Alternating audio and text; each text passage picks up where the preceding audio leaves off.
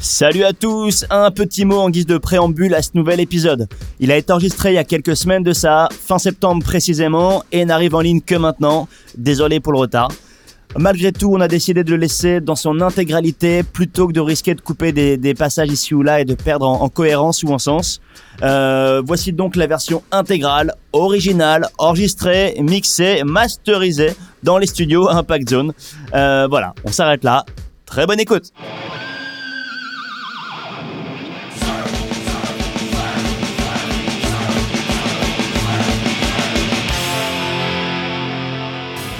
Salut à toutes et à tous et bienvenue sur Impact Zone, le podcast français du surf. Vous commencez à connaître. Vous commencez aussi à connaître l'équipe, Rémi à mes côtés, Fredo à la technique et moi-même Romain. Sauf que l'émission ne se fait plus à 3 comme au début, mais à 4, voire à plus encore, avec des invités autour de la table. Et l'invité aujourd'hui, c'est monsieur William Aliotti, qu'on est très très très content de recevoir. Et on va d'ailleurs pas perdre plus de temps et commencer directement par les présentations avec Rémi. C'est parti Salut à tous, salut William, on est super content de t'avoir parmi nous dans Impact Zone. Donc avant de commencer l'émission, est-ce que tu peux nous faire une petite présentation rapide de ta personne, euh, état civil, d'où tu viens, euh, le, le, topo?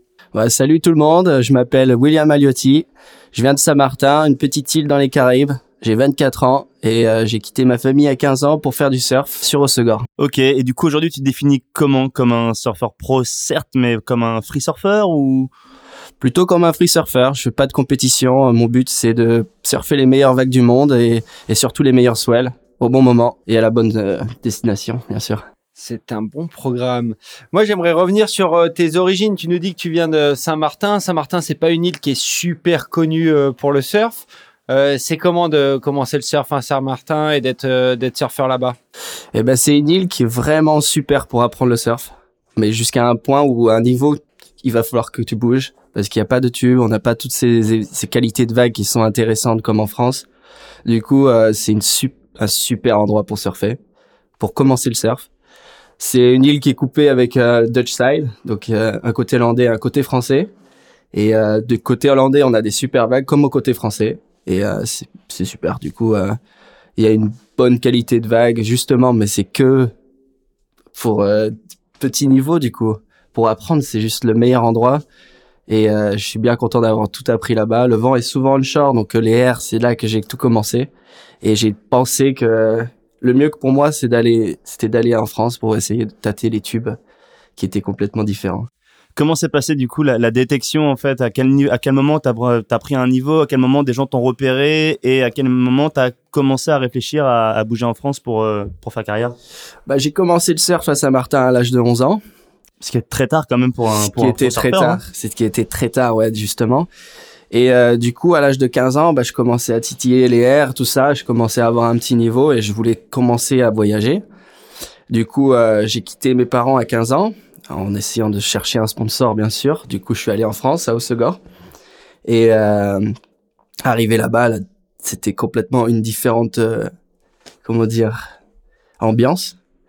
Les gens, ils étaient différents, le sable, le courant, le vent offshore, ça, je connaissais pas encore. Donc, euh, les premières sessions étaient vraiment difficiles. Euh, j'arrivais pas, je comprenais pas du tout. Alors c'est là où je ne vous comprends pas. Du coup, c'était vraiment, euh, je, je devais réapprendre quelque chose. Mais tu vois, t'es arrivé avec ta planche sous le bras et ma planche sous le bras avec euh, des amis qui m'offraient qui m'offraient une combi pour m'aider et puis euh, puis voilà quoi. Sans mes parents, je suis allé, je me suis retrouvé euh, chez ces Villa Surfer Villa qui est aux Estagnos. Ouais. Du coup, c'était mes premiers mois là-bas et c'était difficile de quitter mes parents bien sûr, ma famille et puis et puis mes amis quoi. Du coup, arrivé là-bas, c'était difficile. J'avais une personne que je, que je connaissais vraiment qui m'aidait qui m'aidait et qui s'appelle Didier Peter justement, qui était faisait partie de Volcom à l'époque. Ok. Donc tu étais déjà chez Volcom euh? Non, tout rien de rien. D'accord. J'aimais cette personne parce que c'est un bon coach, une bonne personne qui m'a beaucoup aidé euh, au début, tout. Après avoir fait quelques stages avec l'équipe de France, il faisait partie de l'équipe de France à l'époque. Donc le premier stage, j'ai retrouvé à Carcan avec tout le monde et j'étais le seul qui faisait des R et pas pas des turns justement et c'était assez difficile parce que c'était pas encore euh, c'était encore du old school qui voulait l'équipe de France. Et moi, j'étais vraiment ailleurs. J'ai voulu faire que des R. Et Didier m'a repéré par rapport à ça. Et, et du coup, j'ai gardé son contact avec lui et voilà du coup euh, après avoir passé être venu en France pour le voir pour essayer d'être dans la team Volcom je voulais être que chez Volcom Ok. c'était un truc c'était l'objectif c'était Volcom le diamant sur la planche Messieurs, voici notre objectif. et après deux ans à 17 ans j'ai enfin réussi à signer mon premier contrat après avoir gagné enfin pas gagné mais fait des troisième places à Sopelana sur les juniors et tout c'était vraiment le truc le truc du moment les pros juniors à Ouais, l'époque c'est un peu moins maintenant d'ailleurs c'est- enfin, c'est différent C'est que t'es plus vieux. c'était plus c'était non c'est pas ça mais tous les teams il y avait un van Volcom il y avait un van Billabong il y avait un van Quicksilver c'était Ah, c'est vrai incroyable qu'il y à avait l'époque plus d'investissement Il y avait beaucoup plus sur les pro juniors à, C'est ça. à l'époque. Et au début, moi, j'avais aucun de ces sponsors-là. Je devais squatter avec le Van Volcom ou le Van Billabong ou quoi que ce soit. C'était, euh, c'était pas facile. Ouais. Des fois, bah, parce que je faisais pas partie du team, je pouvais pas rentrer dans les vannes parce qu'il y avait un, il y a pas assez de place ou quoi que ce soit. Et du coup, voilà, ouais. Donc t'es rentré chez Volcom à 17 ans, donc quand même ça t'a pris deux ans avant de, de vrai, Deux ans de galère, ouais. ouais, avant de toucher du doigt. Mm. euh, Mm, ton exactement. objectif. Ouais. Mais pour quelqu'un qui surfait que depuis 6 ans, c'est quand même pas mal. ouais. C'était pas mal. ouais. Mais c'était un objectif et un rêve. Du coup, euh, j'ai essayé de le réaliser le plus, le plus rapidement possible, quoi. Et du coup, tu retournes souvent à Saint-Martin euh, pour surfer ou voir ta famille? Comment ça se passe? Ce qui s'est passé, c'est qu'on a eu le cyclone, là, il y a pas longtemps. Enfin, il y a un an maintenant. Le cyclone Irma. Ouais. Après ces dégâts, j'ai pas pu y aller euh, cet hiver, ni après le cyclone. Parce que euh, c'était difficile par rapport aux aéroports, par rapport aux avions, qui- y avait très peu de compagnies qui voulaient y aller. Air France, ils ont mis leurs billets vraiment chers, du coup, j'ai pas pu y aller. Et euh, j'ai eu un swell qui est arrivé récemment à la Barbade, le plus gros swell de l'année, cette année. Et j'ai pu euh, switcher et aller voir mes parents justement. C'était vraiment le bon moment, le bon créneau. Coup, je suis allé à la Barbade directement et puis je suis allé voir mes parents juste après le soir. Ok. Et euh, après, je suis allé à Porto Rico, je me suis gavé encore.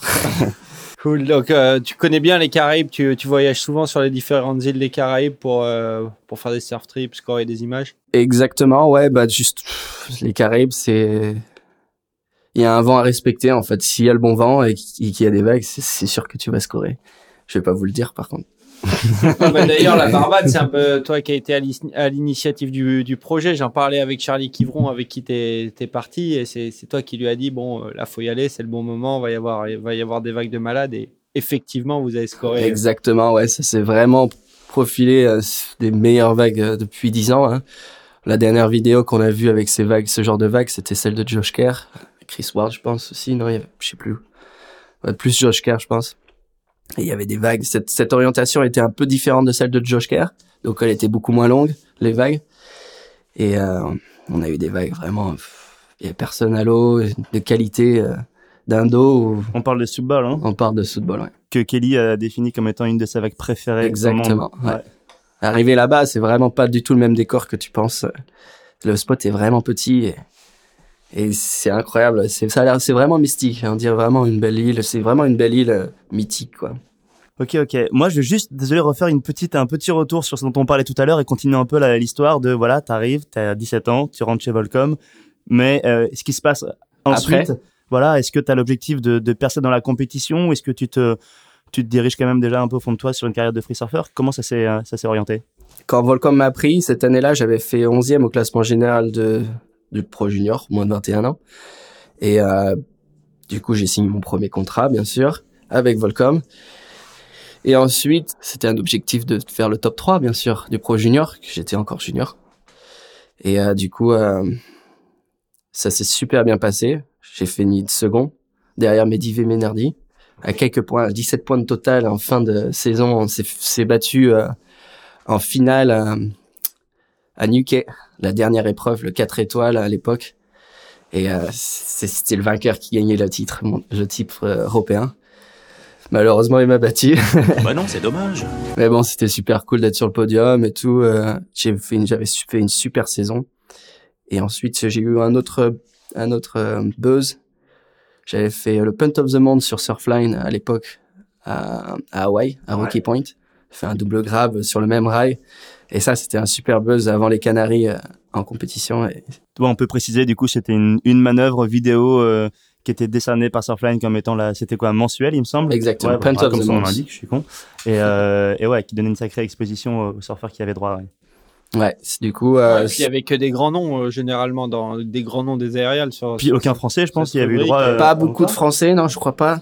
Et puis sur- surtout le niveau de vue et visuel, c'était vraiment un super truc. Mhm. Il y a eu quoi, je sais pas, 36 000 vues. C'était mon premier buzz. Enfin, c'était vraiment super cool. Et du coup, tu as continué les juniors jusqu'à jusqu'à 20 ans, 20 ans, 21 ans? J'ai continué. Ouais, j'ai continué. Ce qui s'est passé quand j'ai fait ma deuxième, ma deuxième place, je me suis retrouvé à faire les World Juniors. Ouais, bien évidemment. Du coup, euh, je me suis- il y avait trois étapes à l'époque. Une à Keramas, Exact. une au Brésil, à Rio, et une à Burley. Narabine, non? Non, à Burley. Ouais, c'était pratiquement que des droites. Super. Quoi. Il faut préciser que William est goofy pour ceux qui le connaissent pas, donc euh, c'est vrai que généralement tu cherches plus les gauches en étant goofy. C'est ça, bien évidemment. Et euh, du coup, bah, c'était vraiment difficile. Il y avait du bon niveau. Et puis, euh, arriver là-bas, c'était difficile. J'étais malade pour la première épreuve à Bali. Du coup, euh, mal de gorge, hein, impossible de manger ou de de- d'avaler ma propre salive. Un peu malade sur justement pour euh, Kem Ramas, c'était assez difficile. Et euh, bon, j'ai fini quoi sur le tour euh, 30e euh, du classement mondial. Ouais, et puis il faut dire que tu étais à la même époque que, que Medina et tout ça. C'était Medina, il y avait Jack gars-là. Freestone, il y avait, euh, il y avait il y avait des, bons des bonnes personnes. Ouais. C'était vraiment intéressant. Ouais. Bon, et après, après ces, ce circuit junior, là, c'est là où ta, ta carrière a un peu changé de direction. T'es pas parti euh, courir les QS euh, comme les trois quarts des mecs. En fait, j'ai commencé à faire les QS. Et euh, je dépensais des sous pour des, des destinations qui me plaisaient pas trop, déjà de un. Et pour des vagues qui me plaisaient pas du tout. C'est-à-dire, je me retrouve à dépenser, je sais pas, 2000 euros pour un billet d'avion, un logement, pour surfer des vagues au Brésil, qui sont hautes comme ça, vraiment petites, euh, je sais pas, 50 cm, contre des Brésiliens qui sont morts de faim. Il va falloir faire la guerre, mon vieux. C'était vraiment une ambiance complètement différente par rapport à surfer des vagues tout seul. Je trouvais ça pas top. Et euh, j'ai pensé que avec ce budget-là, je pouvais surfer les vagues beaucoup, beaucoup plus belles, quoi. Beaucoup plus intéressantes et qui me plaisaient. Et je me suis dit, bah, je pense que je, je vais essayer de faire de la vidéo et, et du free surf. Comment le- les sponsors ils ont perçu euh, ton, ton projet? Parce que j'imagine que chaque surfeur pro rêverait de surfer des vagues parfaites plutôt que des vagues pourries au Brésil. Sauf qu'il y en a qui arrivent pas à vendre le, le- la chose à leur sponsor.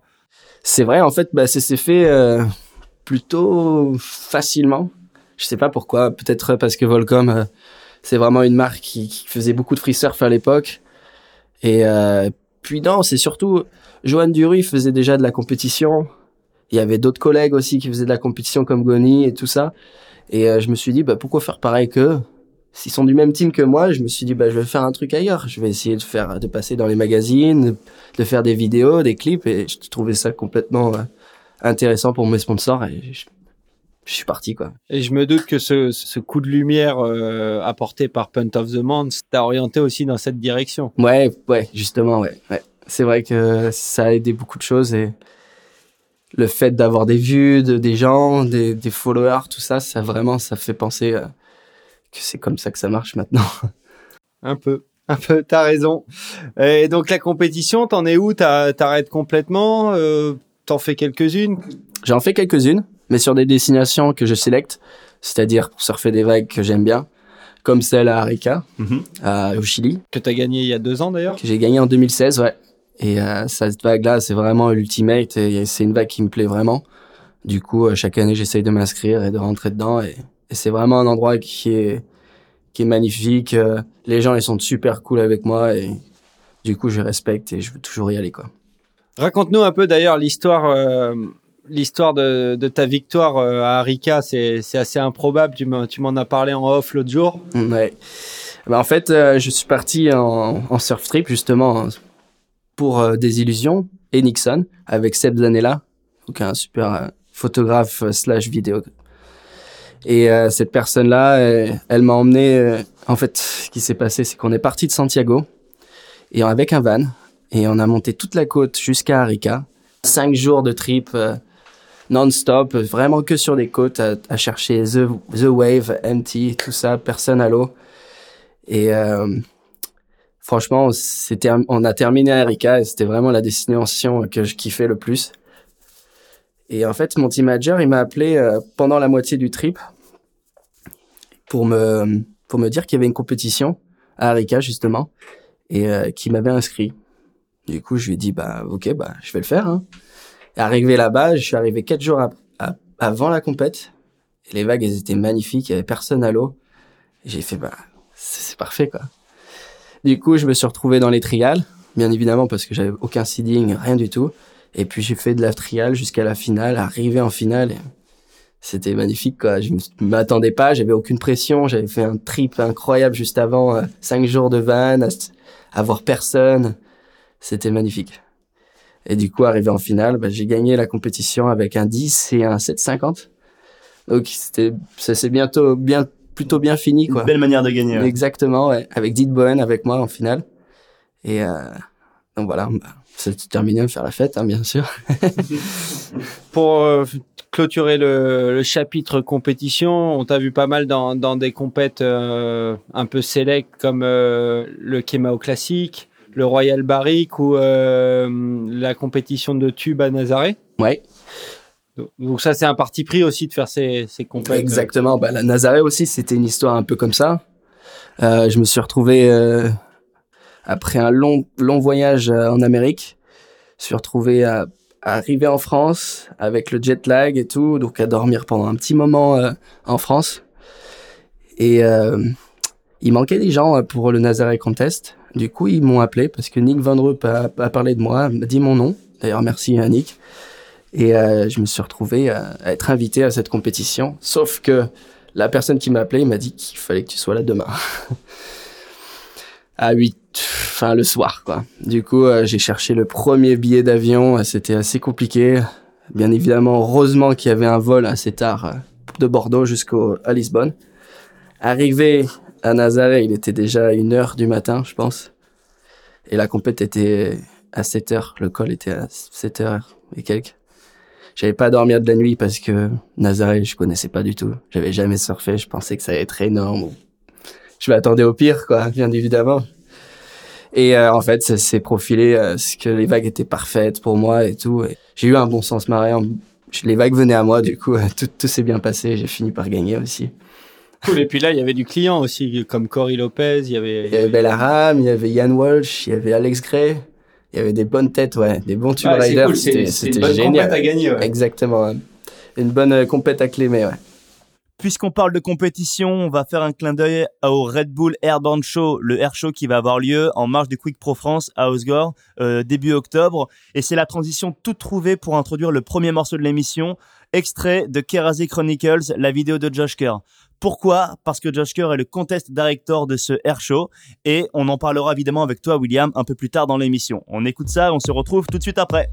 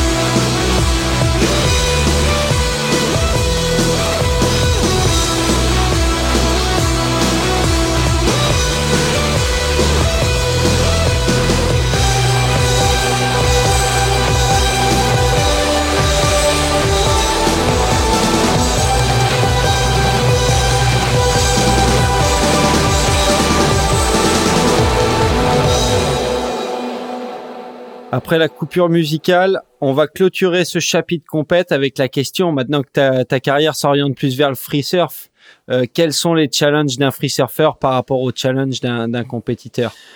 Bah, personnellement, je sais pas du tout. Alors là, c'est une bonne question. Quoi cette question? Comment dire? Dans le free surf, euh, bah, c'est à toi de bosser, quoi. Si tu veux être dans les magazines, si tu veux faire des bonnes vidéos, bah, c'est à toi de, de le produire, quoi. Si tu fais rien, bah, tu fais rien, quoi.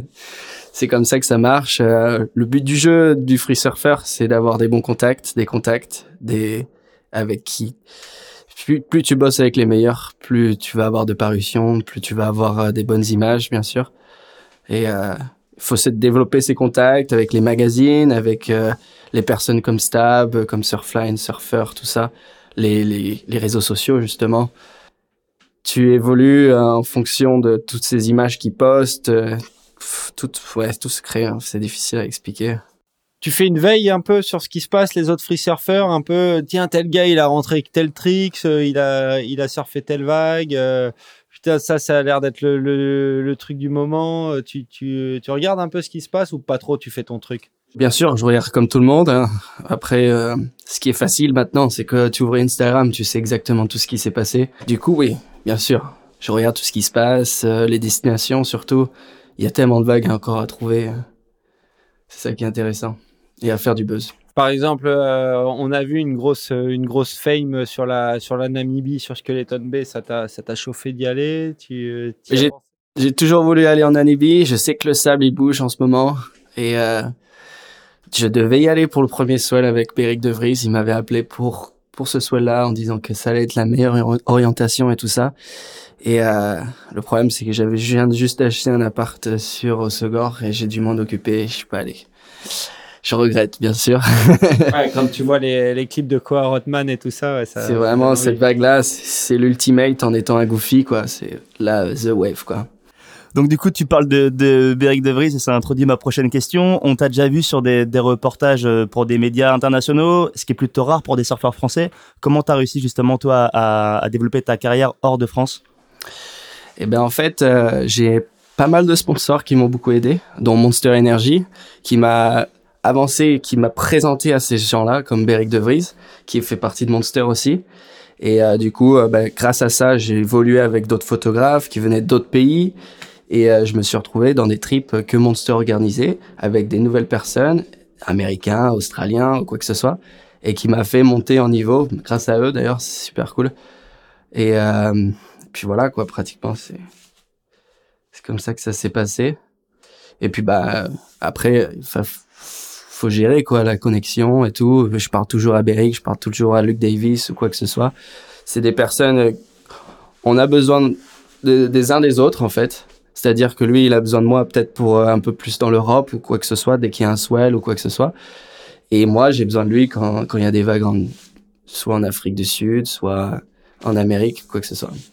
Ouais, puis on peut aussi préciser que tu voyages énormément, que tu fais, enfin, t'es un free surfer qui se bouge vraiment, qui euh, qui fait pas les choses à moitié. Il y a des mecs qui ont tendance à, à un peu se reposer sur leur laurier. Peut-être. Toi, t'es tout le temps, tout le temps, tout le temps euh, en trip. Ou... Ben, c'est le but. Et puis, bah, je vis une vie tellement euh, magique, euh, j'ai envie que ça continue jusqu'au bout, quoi. C'est comme ça que ça marche. hein. Plus tu bosses, plus, plus ça continue. Hein. Est-ce qu'il y a des, euh, des free surfers qui, euh, qui t'inspirent justement dans, dans leur carrière? Tu te dis, ouais, ces gars-là, ils ont bien géré leur carrière, j'ai- j'aimerais bien euh, suivre leurs traces ou m'en inspirer? Ouais, il y a plein de free surfers que j'apprécie et justement que je regarde bien souvent. Mais à chaque fois, ils font toujours un buzz en fin d'année pour montrer qu'ils sont toujours là. Peut-être qu'ils font rien toute l'année. Et à fin d'année, ils vont poser une vidéo et là, tu fais, waouh, ok. Un magicien n'est jamais en retard, frottant sa quai. Ni en avance d'ailleurs. Il arrive précisément à l'heure prévue. même pour les sponsors, c'est incroyable parce que peut-être si tu fais une vidéo au début d'année, ça va s'oublier, ça s'oublie vite les vidéos. Il y en a tellement partout dans le monde, tout le temps, tous les jours. Il y a une nouvelle vidéo, une nouvelle personne qui surfe super bien sur un foamy, sur un twin ou quoi que ce soit. Et euh, le but, bah, c'est de retrouver un contrat à la fin de l'année. Donc, euh, si tu fais une vidéo en fin d'année, tout le monde s'en rappelle pendant un petit moment jusqu'à jusqu'à la fin d'année pour signer. C'est le but, quoi. Donc du, du coup, c'est d'en sortir à des, à des moments clés, quoi. Il y a des moments clés, exactement, ouais. Comme partout, hein, comme euh, avant un CT ou, ou après.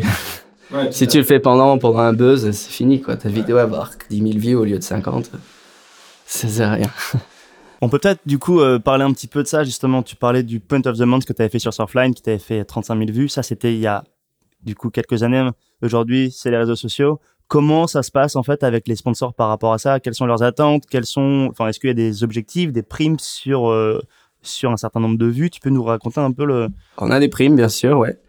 C'est-à-dire, en étant free surfer, euh, si on passe dans des magazines et qu'on voit le logo, on a bien sûr des primes. Euh, sur des premières pages, c'est vraiment le bonus le plus ultime. Et puis euh, sur les réseaux sociaux, c'est-à-dire Vimeo, YouTube, on est compté, euh, on est payé en, en fonction des vues sur un certain nombre de jours. Et sur Instagram?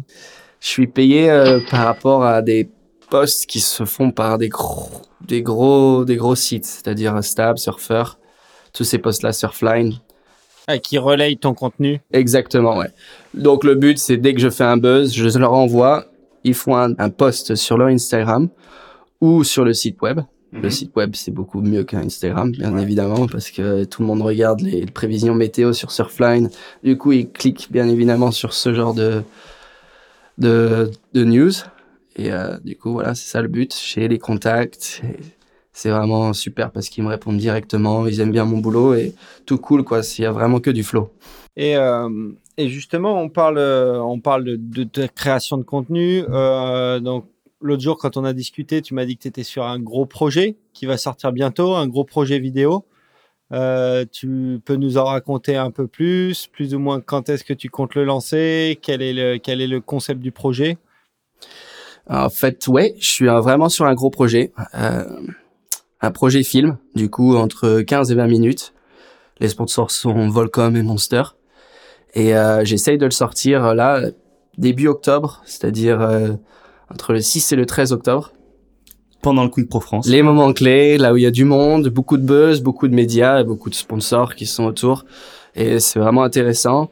Donc euh, j'ai fini tout le filming et euh, je suis en train de l'éditer avec mon filmeur qui s'appelle Manuel Claude Villemorel. Et euh, on est dessus là à fond, on essaye de bosser tous les jours, c'est pas facile. Et en plus de ça, on a un superbe musicien qui nous fait la musique. Il s'appelle Adrien. Adrien Legrand d'ailleurs, et on va tout de suite écouter un des morceaux qu'il a fait pour ton film euh, avec Manuel. On écoute ça et on se retrouve tout de suite après.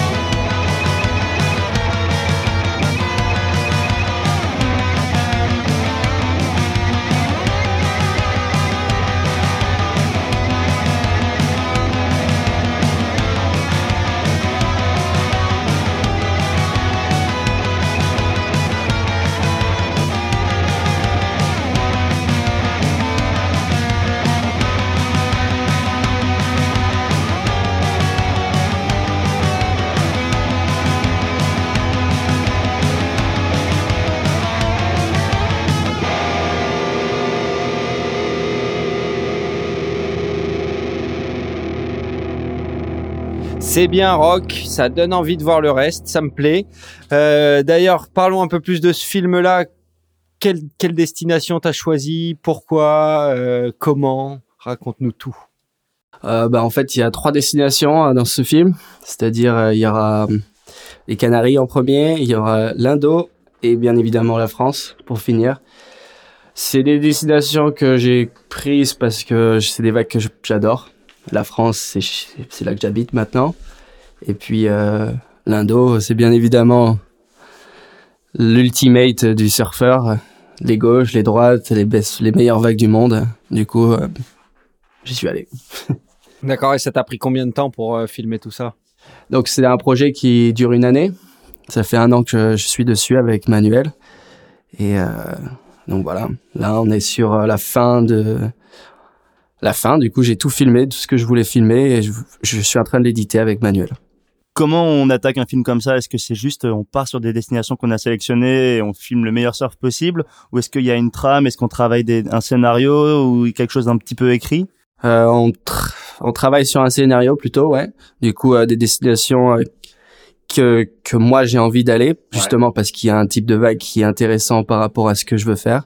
Et euh, Manuel, euh, il, il a son mot à dire euh, sur ce que lui, il a envie de filmer ou non, c'est vraiment toi le, le DA du film et, et Ouais, lui, c'est ton... Bah, il me suit justement. Ouais, dès qu'il y a un swell à quelque part, je dis Manuel, il va falloir que tu te prennes tes, tes jours pour ces jours-là, et euh, il va falloir y aller. Et, et puis euh, on voit en fonction de des destinations et euh, comment il va falloir faire quoi, par rapport à filmer et tout ça. Et quelle, quelle est votre relation euh, tous les deux? Parce qu'on te voit filmer avec lui depuis un, un petit moment. Ça devient plus ou moins ton filmeur exclusif. Euh, tu peux nous dire quelle, euh, quelle est votre relation tous les deux? Bah oui, c'est exactement ça. Ça fait un petit moment qu'on bosse ensemble. On était sur la Black Magic à l'époque, et là on a voulu step up. On a acheté euh, la Red tous les deux, donc on est associés plus ou moins, et euh, tout se passe Donc on super peut dire bien. c'est la Rolls des caméras. euh, Ouais, c'est la the best ça. caméra. C'est c'est euh, complètement cinéma maintenant et c'est vraiment intéressant. Les images, toutes les images deviennent et on est sur euh, une bonne vibes et tout. Tout se passe bien avec Manuel et tout tout est beau quoi. D'ailleurs, tu parles de belles images. T'es vraiment un des gars où on, a vraiment l'impression que t'a- t'accroches de l'importance à, à l'esthétique de, de ce que tu filmes et ce que tu fais. Des fois, tu mets moins de surfing pour avoir peut-être plus d'esthétique dans tes, dans tes, dans tes films. Euh, C'était le cas du clip dont tu parlais tout à l'heure au Chili que tu avais réalisé avec Seb Zanella. Mhm, ouais, qui est complètement différent avec Ouais. une destination et puis une histoire. C'est exactement ça qu'on de- d'apporter en étant free surfer. C'est une histoire par rapport à l'endroit où on va, à, à moi-même aussi. Et puis euh, tout, tout est vraiment euh, recherché quoi, c'est par rapport à la destination. Et c'est ça qui est intéressant. Ok, c'est cool, ça donne vraiment envie de le voir. Donc tu peux nous parler un peu du release, euh, comment ça se passe où, à peu près quand, tu peux, tu peux nous en dire plus? Bah là, pour le moment, j'ai euh, j'ai contacté le Cooling au Segor. C'est un bar euh, qui est au-dessus de la centrale. Et euh, du coup, on m'a posé quelques dates, en, entre autres, c'est-à-dire pendant le Pro France. Je sais pas exactement laquelle date c'est. Donc entre le 5 et le 13 14, entre le 3 et le 14. 3 et 14 Ouais. On a chacune des dates différentes. Heureusement qu'il est au courant. Ouais, du coup, entre ces dates-là, et j'espère que, bah, que ça sera prêt. Donc où est-ce qu'on peut avoir l'info sur ton Instagram? C'est euh, Je vais essayer de faire un teaser dans pas longtemps, et puis euh, des affiches, bien évidemment, et, et on est à fond dessus avec Manuel, à se bosser tous les jours sur le sur l'édit. Donc j'espère que ça va être prêt euh, pour ces dates-là. Normalement, ça sera bon. parfait. On a hâte de voir ça. Euh, ouais, bah justement, puisqu'on parle du Quick Pro, euh, il y a une petite actu sur laquelle ce serait intéressant de t'entendre. C'est que en marge de la compétition, il y a un air show qui arrive, euh, organisé par la WSL. Est-ce que tu peux nous dire deux mots sur la compétition, ce que tu penses déjà de l'épreuve, du format, et euh, je crois en plus que tu as, tenté ta chance aussi pour euh, pour en être. J'ai trouvé euh, cette compétition, enfin cette épreuve plutôt vraiment intéressante. Ouais. Je trouve ça cool. Puis, puis euh, la France, c'est vraiment un super endroit pour faire des airs. Et euh, bien, ouais, j'ai essayé d'envoyer mes, mes vidéos justement. J'avais deux trois images des Canaries et une de France. Le problème, c'est que j'avais pas grand chose pour faire le backside. C'est-à-dire qu'il fallait envoyer deux vagues, une frontside et une backside. Et euh, backside, j'avais pas euh, le truc qui pétait par rapport au frontside. Du coup, je pense que j'ai été un peu euh, pénalisé sur ce genre de choses. J'ai été euh, quand même euh, élu euh, sur le WSL. Après, c'était la décision de Josh Kerr, Quel contest director de, ce, de cette épreuve, ouais. exactement, qui a choisi euh, ses riders, donc euh, deux, deux wildcards, pour rentrer dans le main event. Ok. T'as quand même été en finale de la sélection des wildcards. Exactement, ouais, en finale, ouais. Mm. Bon, c'est une bonne fierté. Il y avait pas C'était, de- ouais, c'était un premier poste sur la WSL, c'était intéressant, c'était cool. Et en faisant ton truc. Et en faisant ce que je voulais, ouais, c'est exactement ça. Et aussi le, le Air Show, donc euh, le Red Bull Airborne organisé par la WSL. On voit qu'il y a un peu euh, une montée de tous ces Air Shows. On pense au, au Surfing Magazine Air Show euh, qu'il y avait dans les fins des années 2000. Toi, tu, tu le vois comment? Je trouve ça très intéressant, j'a- j'apprécie d'ailleurs, j'aimerais bien y participer à ce genre de air show, bien évidemment. Et euh, je trouve que c'est super. Franchement, il faut continuer. Et euh, les piscines à vagues, forcément, on parlait de Waco à l'instant. Euh, on voit des clips de Waco tous les jours. Qu'est-ce que toi tu penses de, de cette vague-là, mais même des piscines à vagues en général? Cette vague-là, surtout, hein, c'est vraiment l'ultimate. Enfin, celle de Kelly, elle est super, mais celle-là, elle est beaucoup plus fun. Je pense que c'est une des vagues que je préférais surfer par rapport à celle de Kelly. C'est vraiment une manœuvre ou un tube. Ça a l'air génial. J'ai vu un dernier post sur Stable. S'ils ont fait une une autre vague qui arrivait devant l'autre, ça devient vraiment du n'importe quoi. Ils peuvent choisir exactement ce qu'ils veulent. Et je trouve ça vraiment intéressant. Ça devient un skatepark. On commence à faire du skate. Ouais, complètement. Ouais. Faire avoir la même vague et tout. C'est, c'est vraiment super. Et ça tombe bien que tu parles de skate parce que j'avais une petite question là-dessus. En te suivant sur Instagram, je vois que tu fréquentes pas mal de skateurs, donc euh, Victor Pellegrin, Skanky. voilà. Romain Covolan, tous ces gars-là. Euh, Raconte-nous un peu comment t'as fait la connexion avec euh, avec cette scène skate. euh. Bah déjà ils sont du même team que moi chez Volcom et ensuite de ça euh, je trouve que ça m'apporte beaucoup de choses dans mon surf. Je les regarde skater, c'est-à-dire que des fois je vais en skate tour avec ces gens-là à Toulouse ou à Paris et je me retrouve avec ces gens-là une super ambiance et ça ça m'apporte beaucoup de choses dans mon surf. Et puis ouais, ils surfent pas des vagues, ils surfent la rampe, ils surfent du béton quoi. Et euh, ça m'aide beaucoup. Je, prends des choses qui sont dans leur skate pour le mettre dans mon surf et, euh, créer un nouveau truc. Parfait. Ben, D'ailleurs, on le voit dans, dans l'approche de ta carrière, sur la création de tes clips. Tu mets pas forcément deux fois la même manœuvre. C'est un peu ce qui se passe en skate. Exact, ouais, ouais, c'est. Faut être. euh, comment dire Créatif, hein. Créatif, c'est pas un boulot si facile. Et avec du style, bien sûr. Donc, tu as un crew de skateurs, mais est-ce que tu as un crew de surfeurs avec qui tu, tu vas surfer, avec qui tu fais des images euh, Bah, ça dépend de la destination, comme bien évidemment. C'est-à-dire que bah, si je vais aux US, je vais appeler mes potes US. Si je vais en Afrique du Sud, je vais aller voir mes potes d'Afrique du Sud. Du coup, j'ai toujours une connexion un peu partout dans le monde et c'est ça qui est super parce que je me retrouve toujours sur le bon spot au bon moment. Et en France? En France, bah, je me débrouille tout seul. Je vis fouiller ma propre horde. Avec mon filmeur, bien évidemment, Manuel. Et euh, tout se passe bien. Ok. Euh, donc, ça fait 7 ans que tu es chez Volcom, 7 ans que tu es vraiment devenu surfeur pro. Comment tu vois la suite de ta carrière? Est-ce que tu est-ce que tu vis un peu le truc au jour le jour ou est-ce que tu penses déjà à ce que où t'en seras dans 5 ans ou dans 10 ans? J'ai des projets, ouais. J'ai des projets pour l'année prochaine. Euh, Je pense que je vais passer euh, plus sur les épisodes après. Donc là, faire un gros buzz avec ce film-là, et puis ensuite passer sur des épisodes qui sont reliés avec un espèce de cartoon, mais ça, je vous laisserai voir. Ok, d'accord. Et, euh, et alors, hum, pour voir un peu plus loin, justement, à horizon de 5 ou 10 ans, comment tu, tu vois la chose?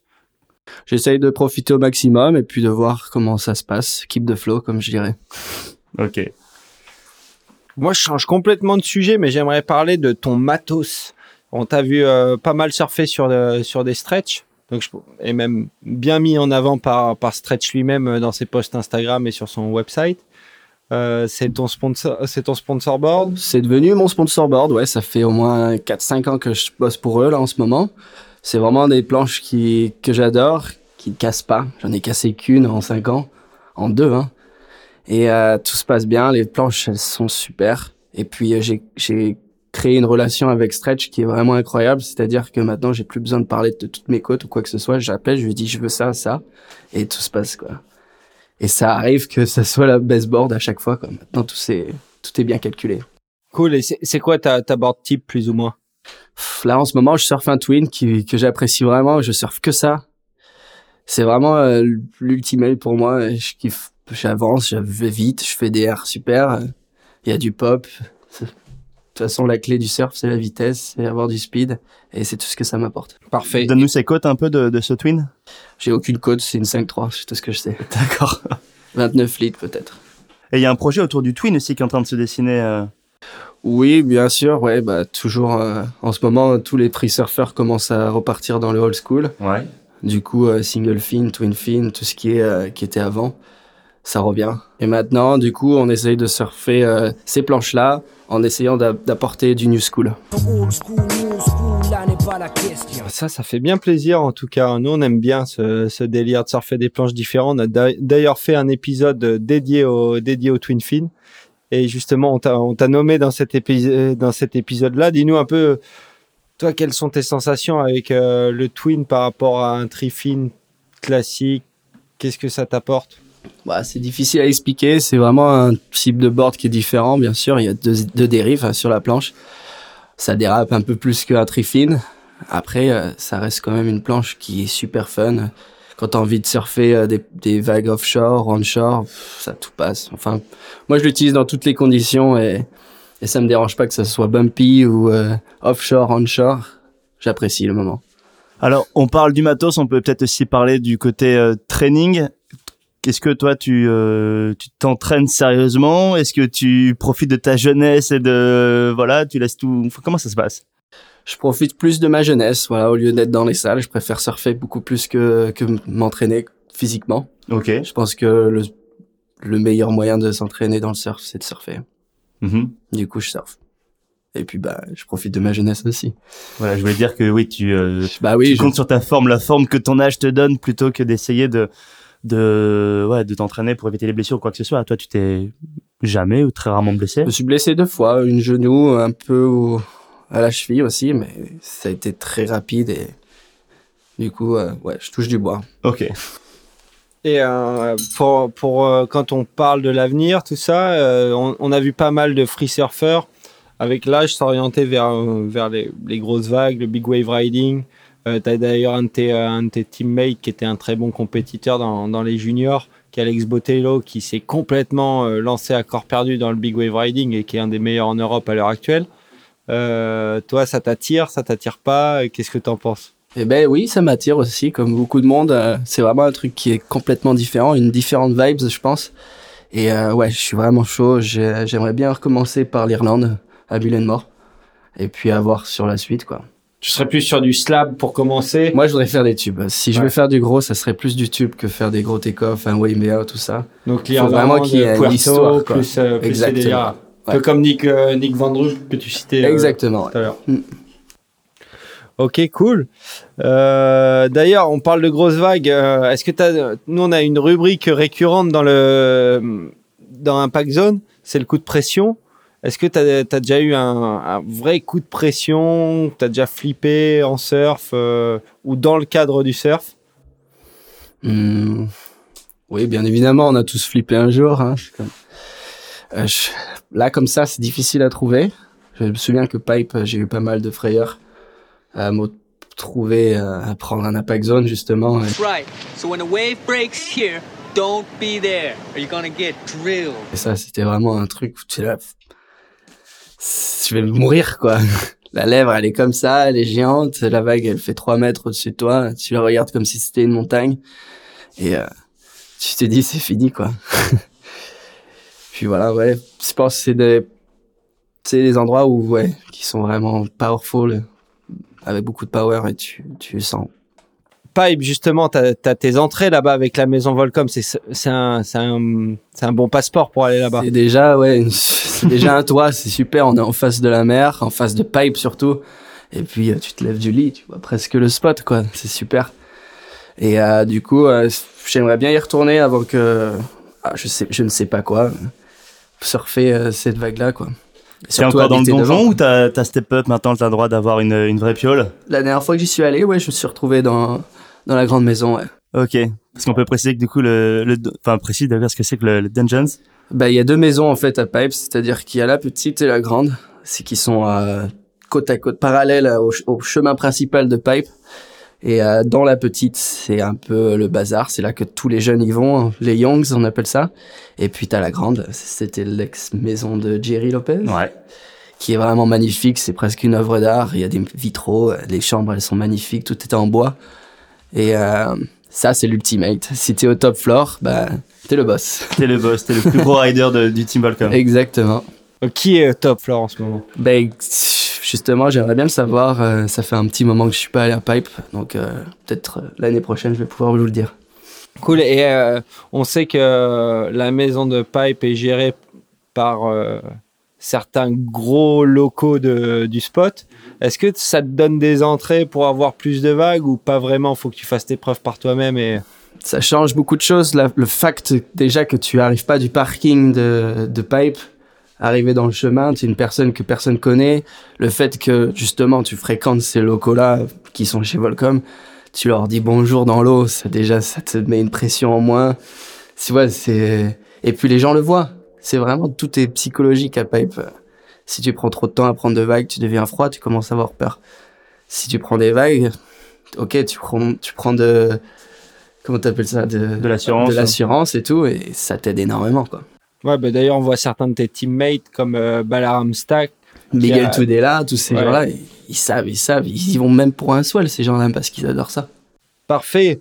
Et euh, bon, je change complètement de sujet, mais on va parler un peu de ton look vestimentaire. Moi, je t'ai connu, tu étais sur les juniors et tu étais un petit peu plus euh, influencé par euh, le style euh, des, des Caraïbes. Ouais. Là, on voit qu'au fil de, de, de ton aventure, tu as, évolué, tu as un style un peu plus rock. Tu peux nous raconter toute ton évolution pour arriver à cette, cette personnalité qui est le William Aliotti de 2018 Bon, c'est bon, c'est assez facile à expliquer. hein, en fait, euh, le but c'est de se départager beaucoup de tout le monde en fait et, d'être différent. Et le fait d'avoir un nouveau style, de créer une nouvelle chose, peut-être que les gens le plaît pas, l'aiment pas, pardon. Et euh, du coup, bah, je change. Il y a des gens qui me critiquent, mais je passe au-dessus de ça. Bien évidemment, les, les ongles peints, les cheveux rouges ou quoi que ce soit, c'est des choses qui, c'est des détails qui changent beaucoup, même pour le filming, pour la vidéo, tout ça. Et euh, Ça permet à ton filmeur de mieux te repérer dans l'eau les cheveux rouges. non, pas du tout. Je sais pas, ça apporte une autre chose. J'aime plus avoir les cheveux blonds, justement, comme je- comme j'avais à l'époque. Et euh, donc voilà, bah, j'essaye de changer, euh, de trouver un nouveau style, de trouver. euh, Non, tout tout vient tout seul en fait. C'est pas de trouver, c'est que je décide comme ça. Et il y a une signification aux ongles noirs en particulier? Oui, je m'habille souvent en noir. Là, c'est la première fois que je m'habille en blanc. Bah, déjà de un, je me tâche pas en noir quand je suis en noir. Et de deux, ça passe partout. Et les ongles? Les ongles, c'est par rapport au stress. Euh, quand je me retrouve sur des destinations comme euh, comme en Indo où tu dois attendre ta vague pendant un petit moment parce qu'il y a pas mal de monde au pic, bah au lieu de me ronger les, les ongles, je me j'enlève le vernis. Ok, d'accord. Donc là, voilà l'explication. Euh, avant de clôturer l'émission, il y a quelque chose sur lequel j'aurais voulu euh, revenir. On l'a abordé tout à l'heure, mais un peu rapidement. Euh, C'était ta relation avec Didier Peter. Tu peux nous expliquer un petit peu euh, ce que Didier t'a apporté justement? En fait, Didier, ouais, c'était vraiment une, euh, une super personne. C'est une personne qui m'a apporté beaucoup de choses dans mon surf. Euh, surtout en venant de Saint-Martin, il y avait pas trop de tubes et tout, et c'est vraiment la personne qui sait tuber et qui m'a expliqué comment. Et surtout, à chaque fois qu'il y avait des, tubes, il m'entraînait pas, il venait à l'eau avec moi complètement, et euh, ça me poussait. Du coup, à chaque fois qu'il voulait partir sur une vague et que j'étais plus à l'intérieur que lui, je me disais, bah, c'est que ça doit passer. Du coup, j'y allais, et euh, à force et à force, je sortais mes tubes et je me suis dit, bah voilà, c'est c'est la clé, c'est la révélation, et, et d'ailleurs, je remercie. Ouais, bah, ça a marché parce que maintenant tu es connu pour tes airs et aussi pour tes tubes. Donc c'est Presque plus mes tubes maintenant. ouais, donc c'est que ça a plutôt bien marché. Donc euh, Didier est un bon coach. La preuve par A plus B. C'est ça. Et que du coup, il est en train de transmettre son savoir maintenant à Sam, son fiston qui pousse euh, pas loin derrière et qui pense à faire du bruit aussi dans les années qui vont venir. Et tu le vois, tu le vois encore, Didier? Vous vous surfez encore ensemble? On se voit toujours, oui, bien sûr. Après, il est souvent busy un peu partout. Là, il est allé euh, coacher euh, l'équipe D'Allemagne. D'Allemagne, ouais. Pour euh, la- le World Junior. Isa. Et du coup, ouais, il est souvent busy, ouais, il a, et puis coach Shirley maintenant, du coup, c'est un peu plus difficile de concevoir ou quoi que ce soit. Mais euh, toujours euh, très bonne relation, et c'est super. Ok, bah écoute, super manière de terminer l'émission. Un grand merci d'être venu dans le studio Impact Zone, William. C'était vraiment bien cool de t'avoir avec nous. On te souhaite plein de bonnes choses pour l'avenir, à commencer par un film qui déboîte et qui sort donc dans les semaines à venir. Et on sera là pour venir le voir. Ouais, et pour communiquer sur la date précise de sa sortie. En attendant, vous savez comment ça se passe, vous pouvez retrouver toutes les références mentionnées dans l'émission, que ce soit les vidéos, les comptes Instagram ou autres, dans la description de l'épisode. Quant au morceau, alors l'un des deux était composé en exclu pour le film, faudra donc aller le voir pour le réécouter. Quant à l'autre, il rejoindra la playlist Impact Zone Spotify avec les morceaux des précédents épisodes. Allez, quant à nous, on vous dit à très vite. Promis, on essaie de pas attendre si longtemps avant de vous retrouver. Mais de toute façon, n'oubliez pas d'ici là, Allez surfer. you, you.